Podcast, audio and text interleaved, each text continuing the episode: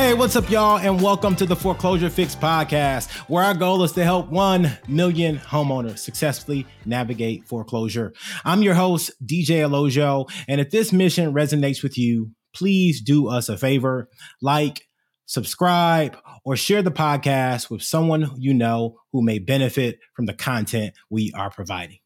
I am looking forward to today's podcast because we are diving deep into the mindset you need to have when you're in foreclosure.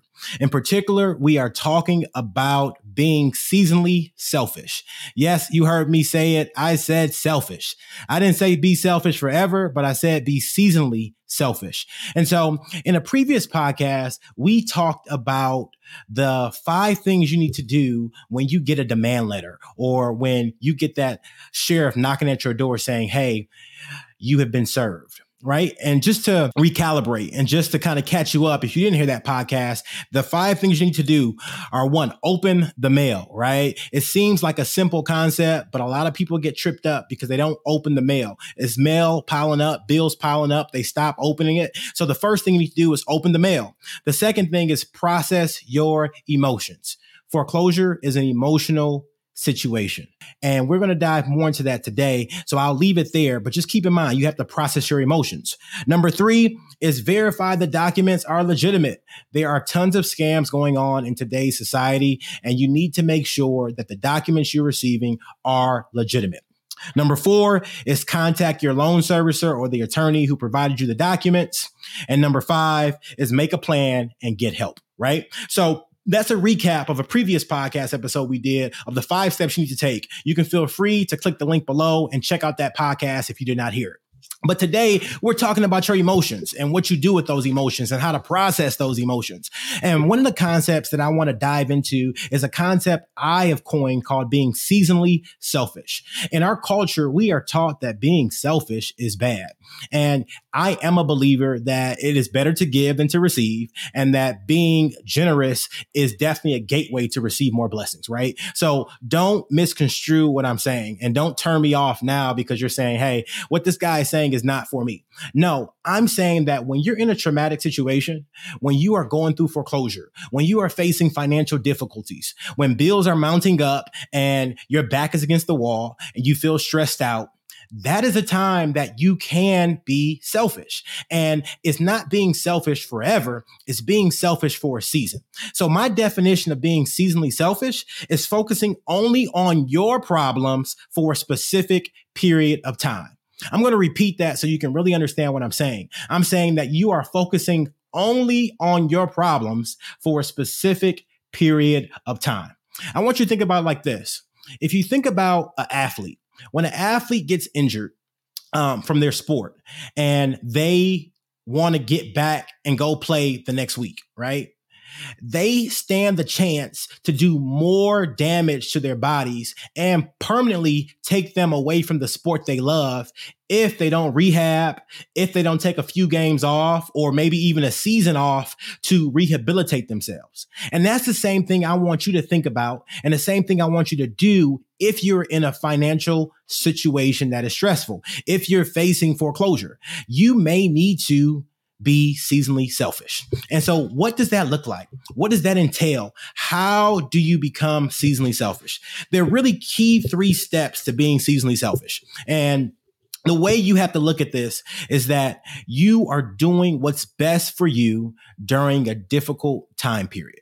So, the first thing I want you to do is lose your ego. I'm going to repeat that because it's important. I need you to lose your ego a lot of us are used to being the saviors. A lot of us are in the financial situations we're in because we have a bravado. We have a pretense of how our financial situations look. We drive the newest cars, we live in the nicest houses, or everybody comes to to get their problem solved. And so we like that. We like feeling like, hey, we have made it. For some of us, we are the first ones in our family to to own a home we are the first ones to achieve that American dream of home ownership. And saying that, hey, I'm in a financial situation that's tough. I'm having stress financially as well. Saying that messes up that that that that ego, messes up that bravado, messes up that shield that we've put up and that pretense that we put up for people.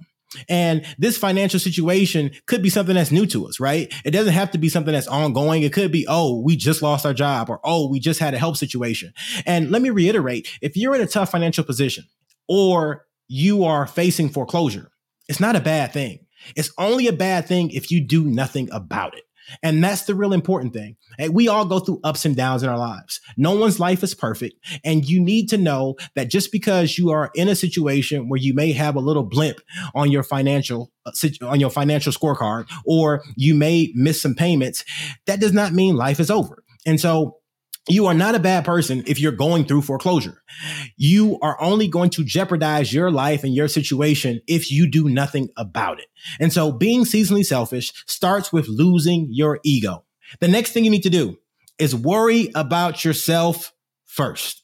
Again, this is going to be very hard for some of us because we are used to being the ones who worry about everyone else.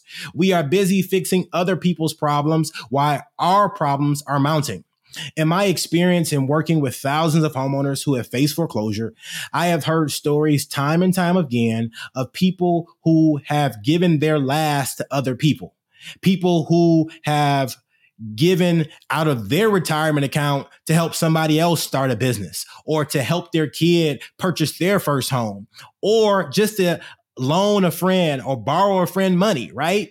And so I have heard these stories of people who said, Hey, I thought that business idea was going to be a great business idea. I really believed my buddy when he said that he would pay me back in 60, 90, 120 days, but they never got the money back. And now that person's gone. They're MIA. Poof, you can't find them.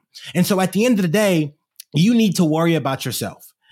Next thing is you need to learn to say no, right? That must, that, that's going to be hard. Saying no is hard. When your friends are asking you, Hey, do you want to go out to eat with us this evening? You're usually the one who's picking up the tab. You may have to say, No, I don't want to go out. I'm meeting at home. Or you may have to say no to that country club membership or no to playing golf or no to buying that new car. At the end of the day, you will have to say no more than you say yes. But what you're saying no to is you're saying no to all this other stuff and you're saying, yes, I want to keep my home. You're saying no to all the other drama and all the other stuff that comes along with being out and being the person who's in charge and saying yes to saying, I want a place that's secure. I want to keep my home. I want to save my house. And so keep that in mind is that the three steps to be seasonally selfish are one, losing your ego, two, worrying about yourself first, and three, saying no. The other bonus that I want to throw in for you about being seasonally selfish is that you don't need to put a timeline on how long you will be seasonally selfish. Let me reiterate that. You don't need to put a timeline on how long it's going to take you to get out of whatever situation you're in. It could be a couple days. It could be a couple weeks. It could be a couple months. It could be a couple years. It does not matter. What matters is that you take the time to rehabilitate your own situation. So that way you can step back on in the game, that you can get back to doing what you do and adding value to your team and to your family. The other thing that you need to remember is that the people who love you the most will respect your decision because the people who love you the most don't want something from you. They want something for you. And if you forget that, and you get upset because you may lose some friends or people may say, oh, you're acting different now or whatever else may be the case. The people who love you the most don't want something from you. They want something for you. And that's a better life. And that's not to be stressed out with financial issues. That's to keep your home, to enjoy your home and to be safe, right? And so keep all that in mind. So you need to know and understand and learn how to be seasonally selfish when you are experiencing foreclosure.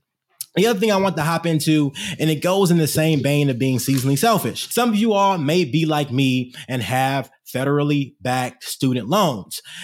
Student loan interest on these loans starts back September 1st, and your first payment will be due October. And so by the time this podcast comes out, we'll probably be a couple weeks away from when your first payment is due. I'll be honest with you, we haven't had to pay these loans in three years. And I will say that it was a blessing. uh, not having to pay those loans during the time of COVID was a blessing for me and my family because it allowed us to redistribute that money in other places where we felt it was more needed, like padding our savings. I'll be honest with you, going out, eating out a little bit more, taking a couple extra trips. See, my wife, I love her to death, but she has a lot of student loans. And so since she has them, I have them. We have a lot of student loans. And as part of that, we pay those. And our payment for student loans is over $2,000 a month, or maybe right at $2,000 a month between both our student loans. So we haven't had to pay probably about $1,200 of that $2,000 every month for the last three years. That is a lot of money every year that we have been saving and applying to different places. But with that comes lifestyle creep. And with that comes the ability to do other things with that money that is now due and payable. And so I really want you to keep that in mind that if you're in a situation where you have utilized this forbearance program for your blessing and for your benefit, those payments are going to start coming in. And so, what does that mean if you're already living paycheck to paycheck? What does that mean if you're already on the verge of foreclosure, right? That means that something's going to have to change that you're going to have to reassess your budget. And so if you are in a situation where you know that once these student loan payments become active, you will have a financial shortfall every month, now is the time to start communicating with your loan servicer. Don't wait until December when you are trying to figure out how you buy Christmas presents and putting stuff on credit cards and things like that. You want to start having that conversation now. Don't wait call them up and say, Hey, I know that I am going to be in a tough financial situation. What options are available? What things can we do? You want to be proactive instead of reactive in this situation. And so keep that in mind. Student loans are going to start coming out of your respective checking accounts next month. Also, if you do not know how to pay your student loans or you still need additional time, please call your student loan loan servicer. It's really, really important that you don't delay and that you communicate with these different entities to help maximize your options and prevent bad things from happening to your credit and to your ultimate financial situation. So with that, I want to go into our bow tie round. If for those of you who are joining us for the first time, our bow tie round is when we get to tie one on with our presenter. And the B in bow tie round talks about your best advice for someone who is facing foreclosure. The O in the bow tie round talks about one thing that you are grateful for. And the W talks about your wildest or most interesting foreclosure related story. And so the B in the bow tie round today that I have for you all is to reassess your financial situation if you have student loans coming due. It is very important because those loans need to be paid and they will impact your credit negatively if you do not pay them. So my best advice for you today is that if you have enjoyed the forbearance provided by our federal government and have not paid loans like me for the last three years, you need to definitely reassess your financial situation. Make sure that you have money in the account or make sure that you create a game plan to be able to pay your student loans. The one thing I am grateful for right now is I am grateful for the foreclosure fix community. We are building a phenomenal community with people who are excited about our mission to help homeowners successfully navigate foreclosure.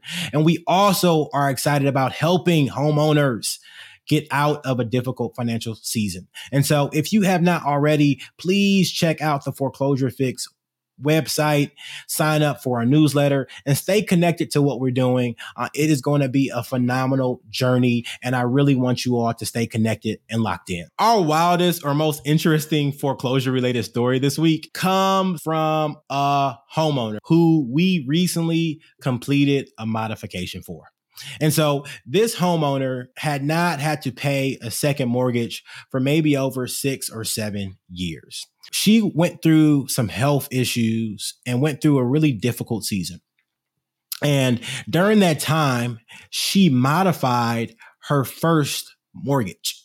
And it was her understanding that both the first mortgage and the second mortgage were modified at the same time. So she thought that she was paying for both her first mortgage and her second mortgage with the one payment she was making every month. So she was updated on her payments. She knew exactly what she was doing. She took the right steps. And so when the new loan servicer reached out to her and told her, Hey, you owe this money. She was befuddled. She was dumbfounded because she thought that she was doing all the right things. And so these are the steps she took in that scenario.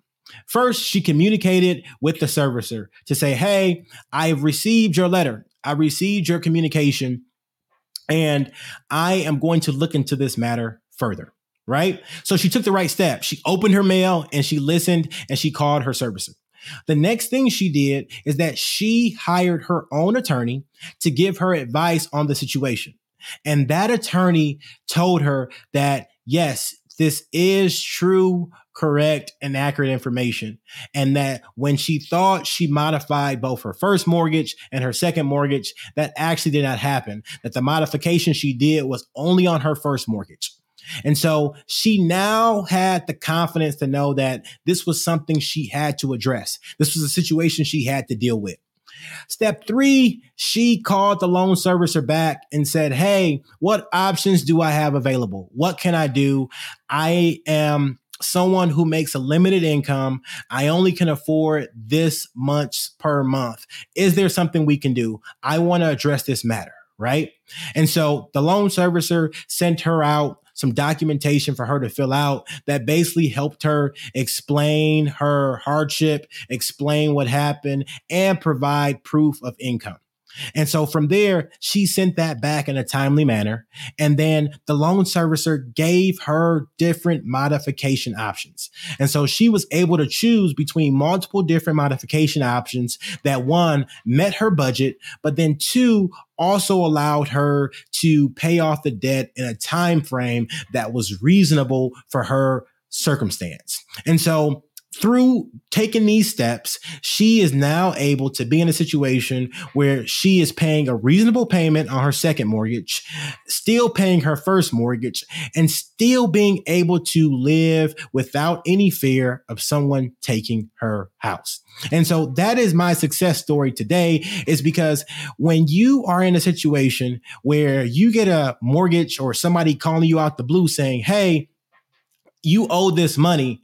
The thing you do not want to do is run away from it. And that story just illustrates the beneficial outcome you can have when you take, when you step up to the plate and you address the situation. You take the proper action, actions that we're telling you here at the Foreclosure Fix podcast to do, and you get help. With that, I am excited to wrap another episode of the Foreclosure Fix podcast. If this mission resonates with you to help a million homeowners successfully navigate foreclosure, please check us out at the foreclosurefixpodcast.com or share the information with someone who you think can benefit. Last thing, like, subscribe, and remind us that you are here. Share your questions with us. We want to help you. With that, I love you. God bless you. And I will see you next time on the Foreclosure Fix podcast. The views and opinions on this podcast are for informational purposes only and should not be construed as legal advice. If you have a specific legal question, we highly recommend you contact a qualified legal professional.